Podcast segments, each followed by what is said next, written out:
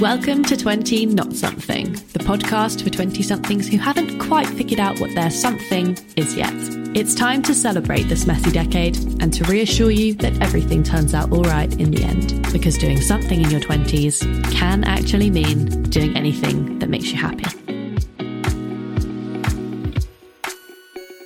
Today, I am joined by the exuberant Jovan Miller. Jovi is a motivator, teacher, and prominent athlete with a natural talent that many envy, but many more admire. He first found his passion for lacrosse midway through his senior year of high school. Gripped by the pace, physicality, and exhilarating nature of the game, Jovi continued to play throughout his 20s. While studying at Syracuse University, Jovi played in the Major Lacrosse League for four years, became national champion in 2008 and 2009, and was named at the All Big East Conference first team for two consecutive seasons. But lacrosse wasn't the only love of Jovi's life. He's also a dedicated student with a thirst for knowledge and passing on his wisdom to the next generation. After studying two Bachelor of Science degrees in the US, in his mid 20s, Jovi ventured across the pond to study for an MA at Loughborough Uni. Shaking British people with his authenticity, brutal honesty, and intimate wisdom, it's no surprise that he made some amazing connections here and was looked up to by all. After travelling Europe, Jovi moved back to the States. Though continuing to play lacrosse, he encountered multiple personal and professional highs and lows, but tackled them with the same dedication that he always showed on the field. Now, Jovi works as a teacher and uses his social media platform to inspire, inform, and instigate discussions on societal issues of the present. From vocalizing his concerns and working towards a better future for minority groups in lacrosse, to raising awareness of the Black Lives Matter movement and sports politics in his brilliant podcast, Give It Context. I've met very few people in my life who have the ability to captivate the attention of a room through just one look in the way that Jovi can. I'm so excited to introduce you guys to him today because every conversation we've ever had, I've come away feeling inspired, reflective, intrigued, and always with a massive smile on my face. Mr. Miller, welcome to 20 Not Something. I am, wow, what an intro, man. That was, whew, that was awesome. How are you, pretty lady? I'm really good, thank you. I'm feeling that Friday feeling. How about you? Same, miss. Well, it feels like the days running together now, right? I know it's been ages since I've seen your face. I'm so happy we're doing this. Oh my goodness! I mean, yeah. Well, it's, well, it's been over. Has it been two years now? Yeah, two, two and a half, I think. Right? Yeah, well, yeah, maybe longer. Yeah, it's been a while. so I thought I'd start off with the same question I ask everyone. Um, so going sort of back to your teenage years, looking into the 20s decade, what was the one thing that you wanted? Other than probably money, um, I would probably say a, a form of acceptance because those adolescent years are so weird when it comes to figuring yourself out. Um, regardless of what you uh, whatever endeavor you think you want to get into it's more or less the the acceptance that comes a part of um, your bigger picture. And i felt like for me it was just some form of acceptance whether that be becoming a teacher or a professional athlete that that uh the level of acceptance i think was what i really desired more than anything. Mm, that's really interesting. Did you find that that acceptance came when you found lacrosse um, I feel like it, it, it was from sports. Period. Um, mm. I actually I, I, played American football or padded rugby, as y'all call it. Um, and I actually I started playing uh, American football when I was four years old, and uh, you know I didn't stop playing until I was 18. Of course, I chose to play lacrosse, but my version of acceptance really did come through athletics in some in some form. Most of it was really based off of the relationships that I had made, whether they had been considered superficial at the time or long lasting. That was my form of acceptance because I could do something um, as a big as one small portion of a bigger piece that made me feel that that uh, form of camaraderie and that acceptance. Um, so I think sports in general, um, let alone whether I played lacrosse or football. Mm. Was there a distinctive moment that you can remember where you sort of went down the lacrosse path instead of the football, or did one just sort of come to you more naturally? I felt like my um, my last year of secondary school, uh, high school, um, I had a I had a, a spat with my um, with my football coach, um, my football manager, and it just it it just turned me off. I, I was getting recruited to play both um, both football and lacrosse in college, uh, but in this particular case, we just had a we had a really bad falling out in some of the phone calls that I was getting before I wasn't getting anymore. But the intrigue of playing lacrosse was still there, and I still felt like I had some more to offer. That I, there were still things I was I was getting better at and improving on, and I want to see how far playing the sport of lacrosse would take me. So I chose the lacrosse route. Mm. Did you enjoy playing it at, well, you call it college, our version of uni? Uni, right. Uh, did I? Well, winning is fun. you know, so, so, um, I guess you could say in my case, uh, I enjoyed it a lot. We lost eight times in four years. So, wow. Um, when you are part of something that is that successful, um, it is very fun. But at the same time, I think that there's a level of loneliness, and I think that that's really what I'm kind of starting to share with the world now. But a lot of my, you know, uh, my endeavors at that time were really based off of success playing, and not really me, the human being. And I felt like that was the part that I, I kind of missed from uh, playing in uni. As much as we won, that was the thing I think that was not that fun. Um, mm. And that's figuring oneself out when you're in the uni ages. Yeah, for sure. What what sort of motivated you back then? Because I think you know when we're we're uni or college, as you call it, um, you know, there's so many distractions, whether right. it's like relationships or you know, right, right, that, that sort of thing. How did you you know continue to focus your energies on on being like the best athlete you could be?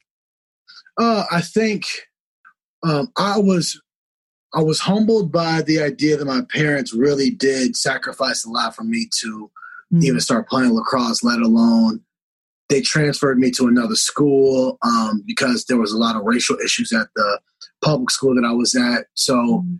um, I felt like when they gave me the opportunity, when all these things were uh, starting to roll out for me, um, when I got to Syracuse, it was I can't fail because mm-hmm. they've put too much in because there's been too many sacrifices made for me and and I, I, felt like my way of at least paying that back in some regard was my was my play was you know my being a, a scholar in the in the classroom so i think for me the, the pushing factor was honestly fear of failure i literally was afraid to fail because i realized how much my parents had um, indebted to me mm.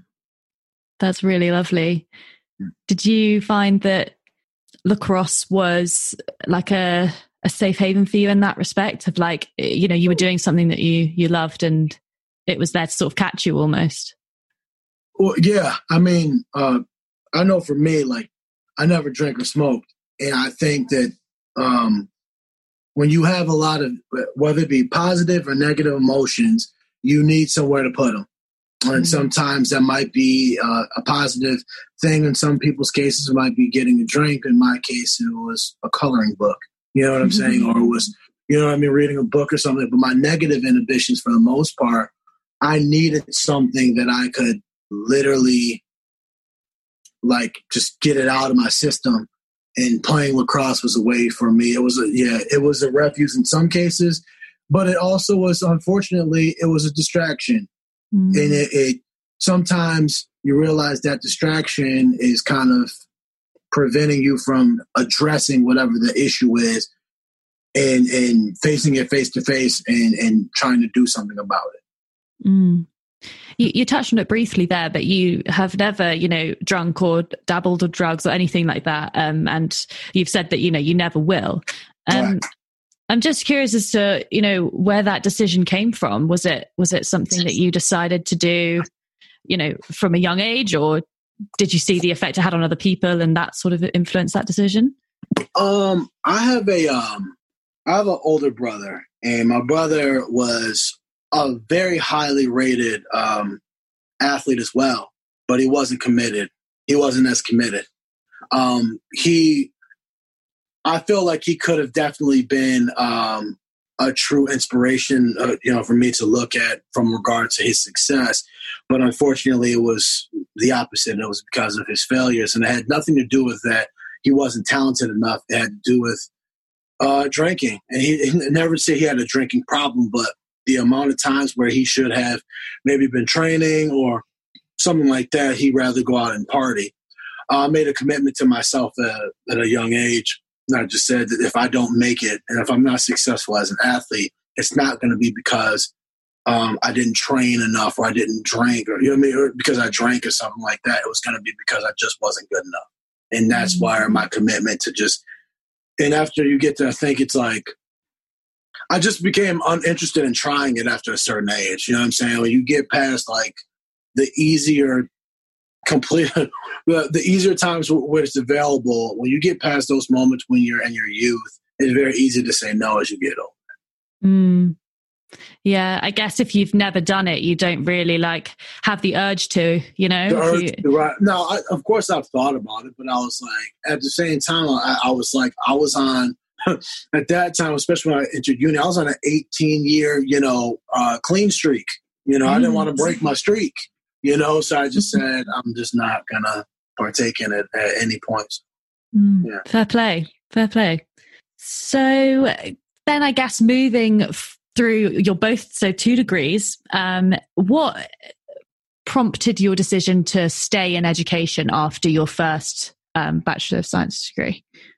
Um, my my first bachelor's. Well, usually when you do anything from a humanitarian standpoint, you're never going to get the credit that you rightfully deserve. That's just a part of the occupation. Whether you be a social worker, whether you be a teacher, um, you know, a family counselor, anything like that, any of those uh, professions, you're never going to get your just due. You're always going to feel like you're underpaid. Um, I felt like for me, um, I just wanted to keep learning and there was a number of things i kind of just fell into the opportunity for some of these things was um, i was working at a uni uh, i was coaching at a uni. And because i was uh, on staff you get to take classes for free. Um, i it was the first time in my in my life that i had not been um, in some form of uni. So i felt like um, i didn't know what to do at the time. So i just started casually taking classes mm-hmm. uh, i went to this one class it was about ethics and ethics and sports or well, you know, ethics and sport value. And uh, right after that, I kid you not, I fully registered, took four classes, and I became a full time student again. So just me and academia, like I, I, I don't know, man. I don't know. but it's good. I feel like it's so important to just keep learning. And I think, right. you know, when we get to the end of our, if anyone who goes to uni or college will get to the end of their three or four years and feel like, oh God, I've got to, I've got to move on to do something else now. And I think right. it does actually take quite a lot of courage to be like, actually, I'm not done learning yet. I want to, I want to see what else can I can fit in this little brain. So yeah, right. I rate that. Did you find um, coming over to England was that quite a, an adjustment or did you feel like it was slotting quite easy? Honestly, um, I came. I, I'm not boasting about this, but I came with the right intention when I came to England. My, I'm, my parents have always encouraged my brother and sister um, to to not stay in one place or explore the world, go see it, or find your home. Is how my mother always said it to us. Go find what fits you. So my brother lives in Florida, my sister lives in Texas, and I reside now in North Carolina. But um, I'm up in New York with my mother. Um, but for the most part, I've always been curious. I had a, a list that I had written down when I was still in uni of places I wanted to go visit that I wanted to go see for myself. Um, and those were all places that were international. There were a whole bunch of places I said, I want to see what the world is like, and I'm completely outside of my own comfort zone. So for me, everything that I, I, I went in there with no expectation. I just mm-hmm. let England be England and just be, you know what I'm saying. And um, the adjustment period was, it, I w- I wouldn't say it was rough. Everything I, I learned was wow, that's pretty interesting. That's cool. That's cool. I, but my heart, you know, was in it for the reason of I want to hear, and I want to learn how they how the British live as opposed mm-hmm. to how an American lives. So I never came into it comparing and contrasting what it was like as opposed to America. Somebody asked me about what it's like living in America. Of course, I would share that, but for the most part, it was all about being mind blown from just the culture. And so for me, it wasn't a tough adjustment. The only I think the toughest adjustment really was honestly just uh, the lingo. just the lingo. I mean, other than that, you know, and and so many people be, are being asked probably every two seconds, you know, am I American? Um, and I was like, yeah. And then the normal casual conversation, but I love that because you know we do that to British people here all the time. When we hear a person with an accent, of course, all those same questions go. So yeah, it was it was it was a huge part. But, but no, I wouldn't I wouldn't say it was a rough a rough transition. I loved it. That's good. That's good. I remember before you came to Loughborough, actually, the boys were watching, um, obviously so excited for you to come over and they were watching your highlight reel on YouTube. Right. and there was a, there was a moment when you scored a goal from behind the goal. Now, I don't know how many of our listeners know lacrosse, but you can go behind the goal, but it's right, impossible. Right. It's so impossible to score from behind it. Like there is no idea. And this guy just, Jovi just slings it in and they absolutely went wild. And right. I just wanted to ask you, uh, this might be quite a difficult question, but when did you sort of realize that you had that sort of ability in you to compete at that top level you know like and did you expect to get to where you are? No i mean which is why i think it's it's just important that you don't just have a career you don't just play and leave it at you just play. Um there's got to be some your story is going to inspire somebody else's. And i feel like that's I feel like for me, realizing I had the ability, I, I don't know when it kind of struck for me because I, I, I felt like I was surprising myself each time something happened. But again, I didn't go into it like I'm the best player out there. Mm-hmm. I felt like I was being encouraged by the right people who they told me what I mean. I had coaches, I had um, you know, I had teammates that they were telling me what I need to know, not what I want to hear. And between that, each time I got to a, a point where, okay, now I've made this team, I've been rated this high, this school's calling me, this ability, I was surprising myself each time. So mm-hmm. when I started playing professionally, I mean, it's everybody's dream, but but again, I, I was, of course, that's an aspiration, but the most important thing was to make sure that they understood for me was that I am incredibly humbled I was incredibly mm-hmm. humbled by being there, and I didn't expect to be there. I just knew, given opportunity, that I would just, you know, make the most of it. Mm. Is that your mum? Hi, Mrs. Miller.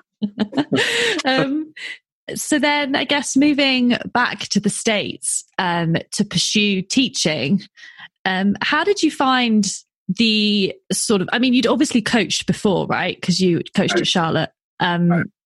And I guess having been coached by some of the best in in the US, um, did you find that that was a quite fulfilling in a way to to be able to pass on what you'd learned to people, or did you find the coaching quite tough? Uh, co- are you talking about coaching in in the UK or coaching back in America? Oh, is there is there a difference? Is it very different? Oh, like okay. Let's go uh, for America. America, the game is introduced. It's not it for the most part. A lot of people know what the game is already. Mm. They've already had some uh, resemblance of playing it, almost like football over in the UK or in Europe. Everybody knows what you know what the sport is, but as far as you know, somebody being in a um, in a in a youth system or something like that, that's different. Um, but I, just the attitude of the kid.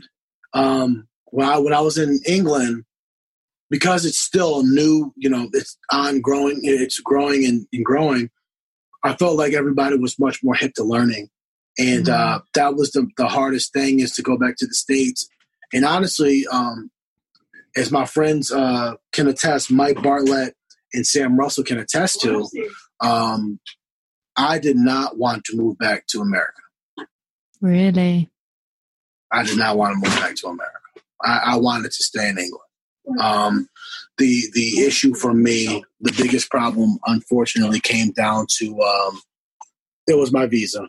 You know, the visa situation at the time. I had a student visa, and I wanted to get a working visa, and then was talking about how much it was going to cost, and then a few complications because my visa didn't run out until a certain time, and unfortunately, it just didn't work out um, the way I wanted it to.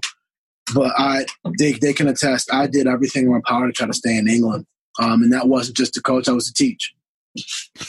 That must have been so like just hard to sort of deal with. Like it, visas are just so fucking annoying. I just think like if you want to live somewhere, you should just right. be able to move there. Like what is right. this deal with like I mean, obviously it's for a reason, but yeah, that must have because it's so out of your control as well. Like, I I feel like um there's some there's still some bitter feelings between England and in, America uh, over over maybe the Revolutionary War. I don't know, but something about Americans wanting to stay there, you know, want to stay in the country.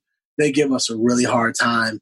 Um, but uh, no, but in all seriousness, I, I just felt like for me, I embraced the culture in such a way that the culture became the saddest day. I, I could tell you the day I actually had to come home. It was uh, December 25th, 2016.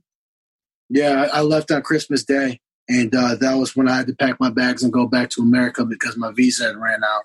Um, it's one of the saddest days that, that I've had because I just I did not want to go back to America. I did not. So I guess when you got back, then it was uh, it was oh, pretty difficult. I was a a hole to everybody. Really? For, I mean, again, I was unemployed, of course, because you get back over there. You know, I didn't have a job set up or anything. I had the intention of staying until it was like I was going to stay up until a certain time with the visa and everything. And I went to uh, the I talk, spoke with uh, the uni in Loughborough number of times, and uh, the Loughborough rep had told me that there was no ways as far as me being able to stay in the country under my certain a certain visa and everything. It just really, really it, it, irked me, it angered me, frustrated me, it saddened me, and I felt like all those emotions when I got back my first month uh, back in mm America. I was just, don't talk to me. I don't want to talk to anybody, and just leave me alone. Mm.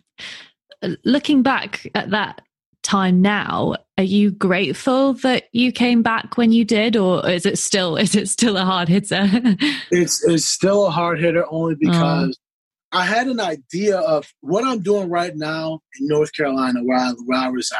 Uh, North Carolina is 727 miles away from Syracuse, New York, where I'm from, where I'm right at right now. That's a 10 and a half, 11 hour trip, you know, in, in, a, in a vehicle back to where I live.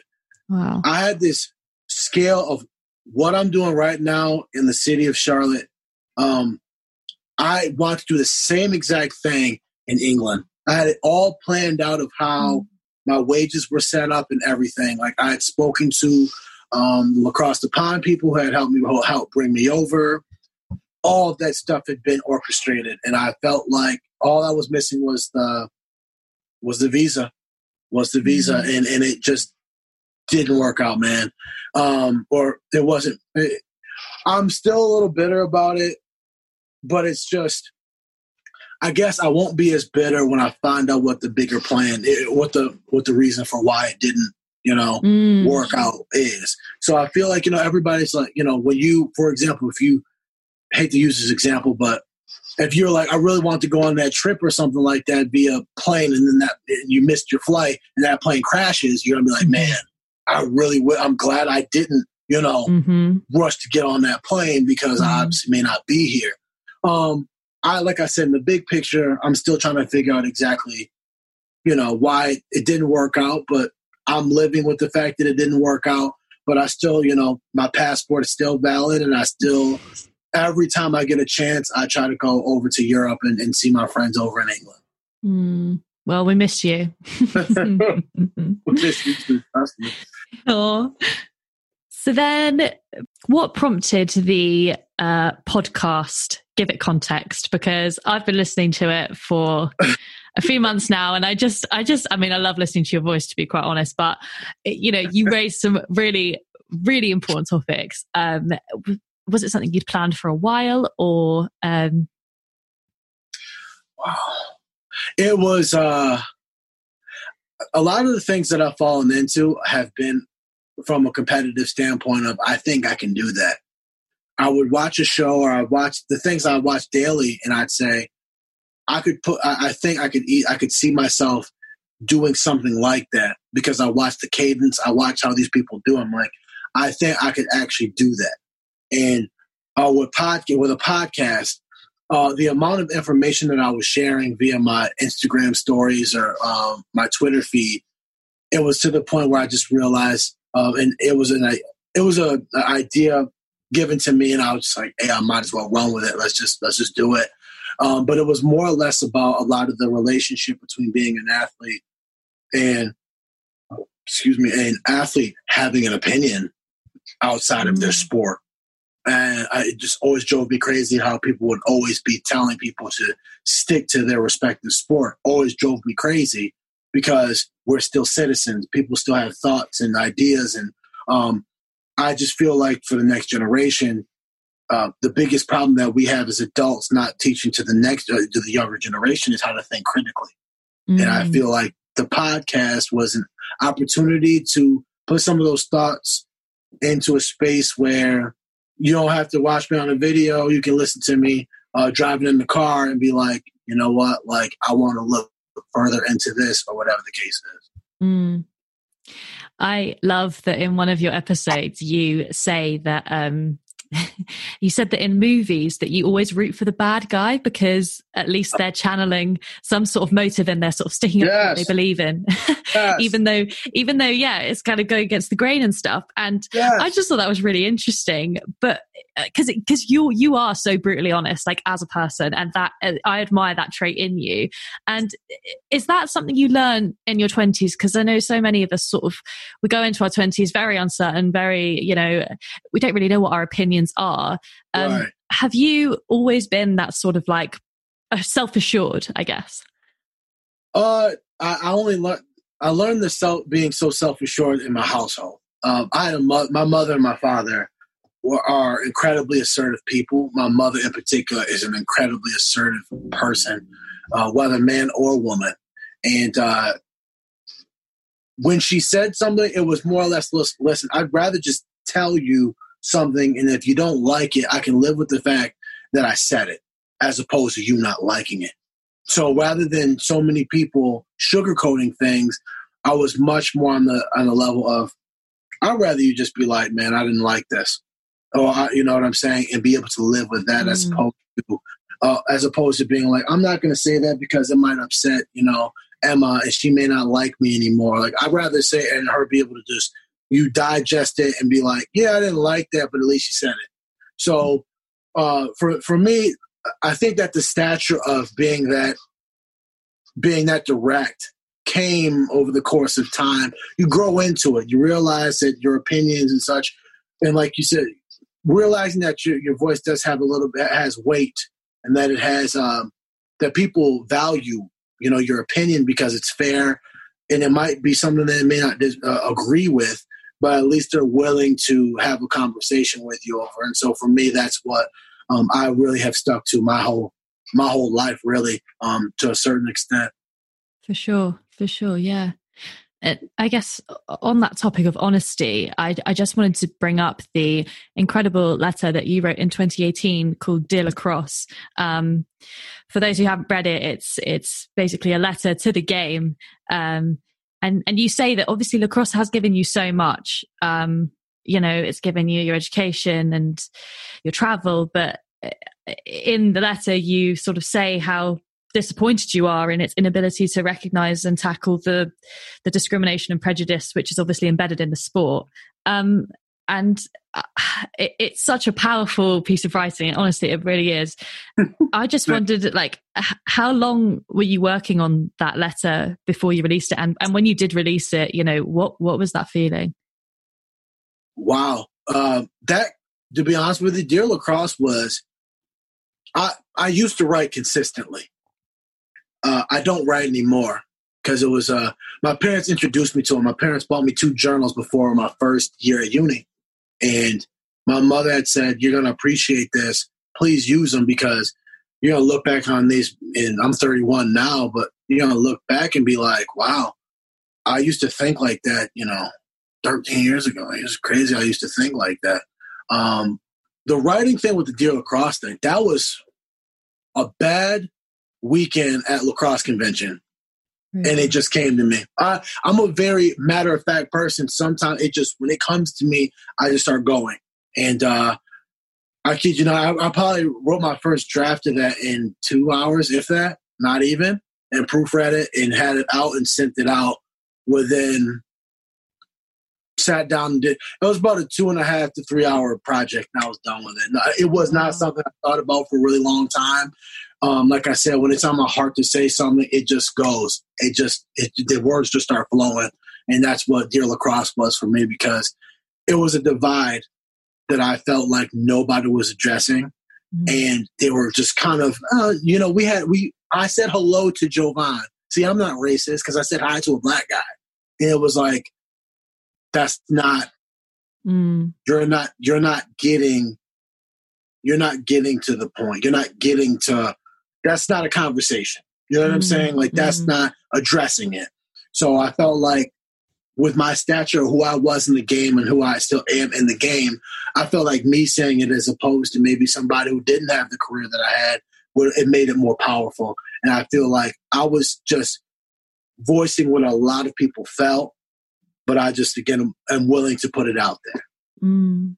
Do you think that the message has resonated? Because I know in some of your podcasts you sort of said that look, even when you started playing, you know, it was known as a white sport, lacrosse, like played by white people. Um, right. Do you think that is changing now? Is the conversation changing?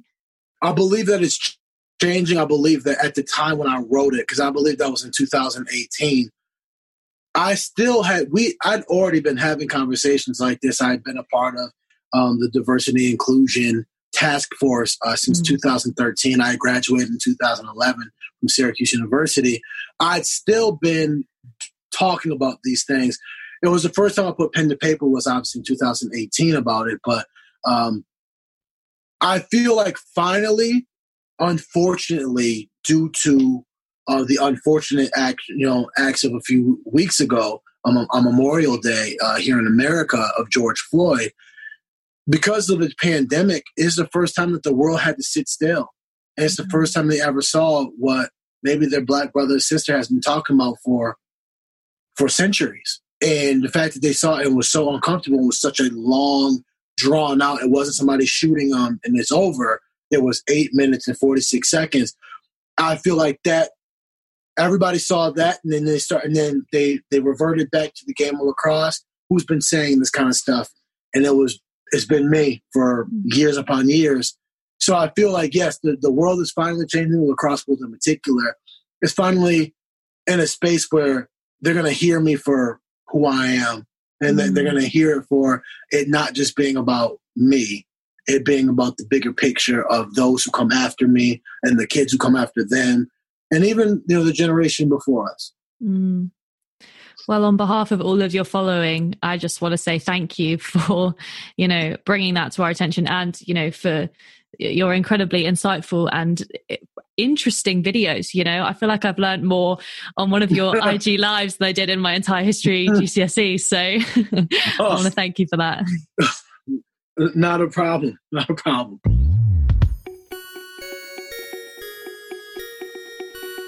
Cool. So we're going to go on to play Millennial Minesweeper now. Are you ready for your first question?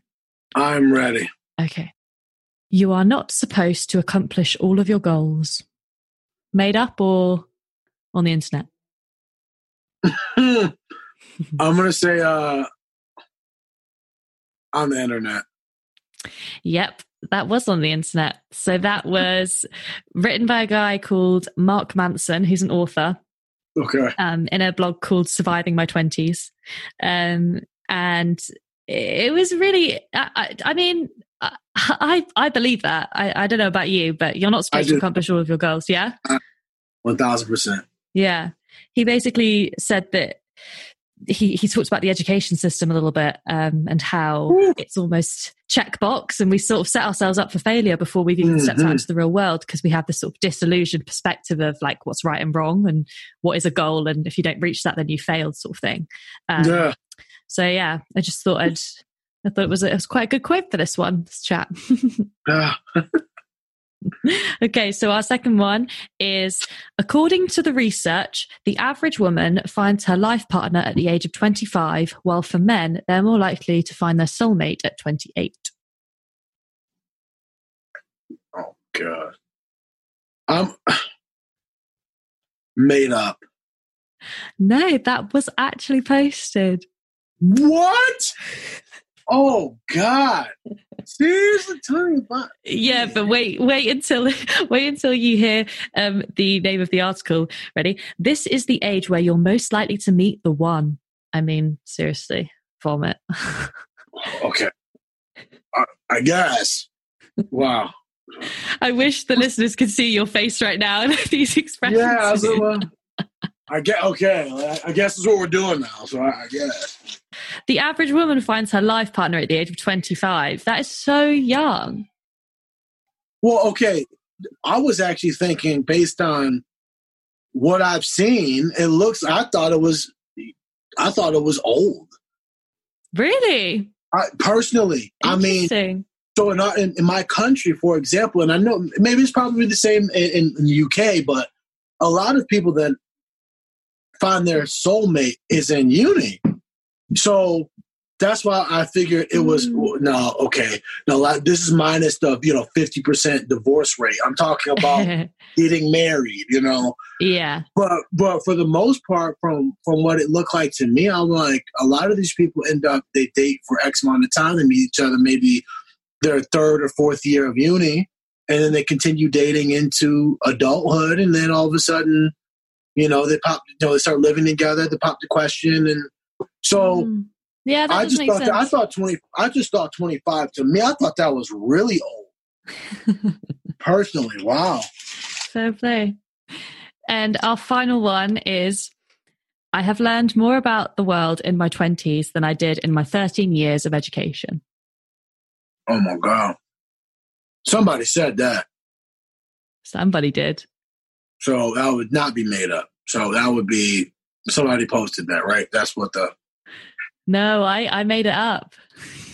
Oh my god! You just said that. I know. oh man.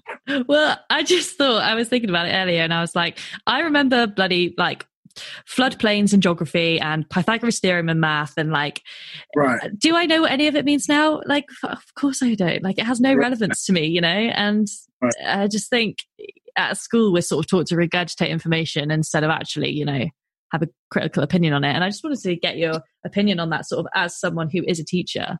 Um, mm-hmm. Does that frustrate you about the education system? One thousand percent. The only reason why we're in this predicament right now is, well, in America at least, um, we have this huge divide on who what happened. The fact is that all of it happened. It's just that when you when you're telling when you tell when you're learning something in regard to education, a lot of times you have to ask what in what realm does it apply to actual life? Okay, so mm. when you're talking math, you're talking science, English, whatever, you know, you have to find a correlation of why it's important. But when you teach history, for example, like they're just events, and that's what? all they are. Yeah. And because they're just events, you don't understand how it actually applies to your life. But then, in a bigger picture standpoint, I'm not basing. I'm basing sometimes my reactions to certain things because they're white, off of history. Mm-hmm. So, or or I'm getting I'm getting a certain energy that is, is very negative because I'm black and somebody's white, and that's something that when it's taught to you um, in such a fashion, it's hard to shake. But at the same time, that's why you learn from interaction more than anything. You learn from critical thinking. We don't, mm. a lot of kids, and again, like this, whether this age or, or moving forward, it's when you're not thinking in a critical manner, you don't learn anything really. You forget mm. most. Do you know any trick? I don't remember anything from my pre-calculus classes, from my trigonometry classes, my algebra classes.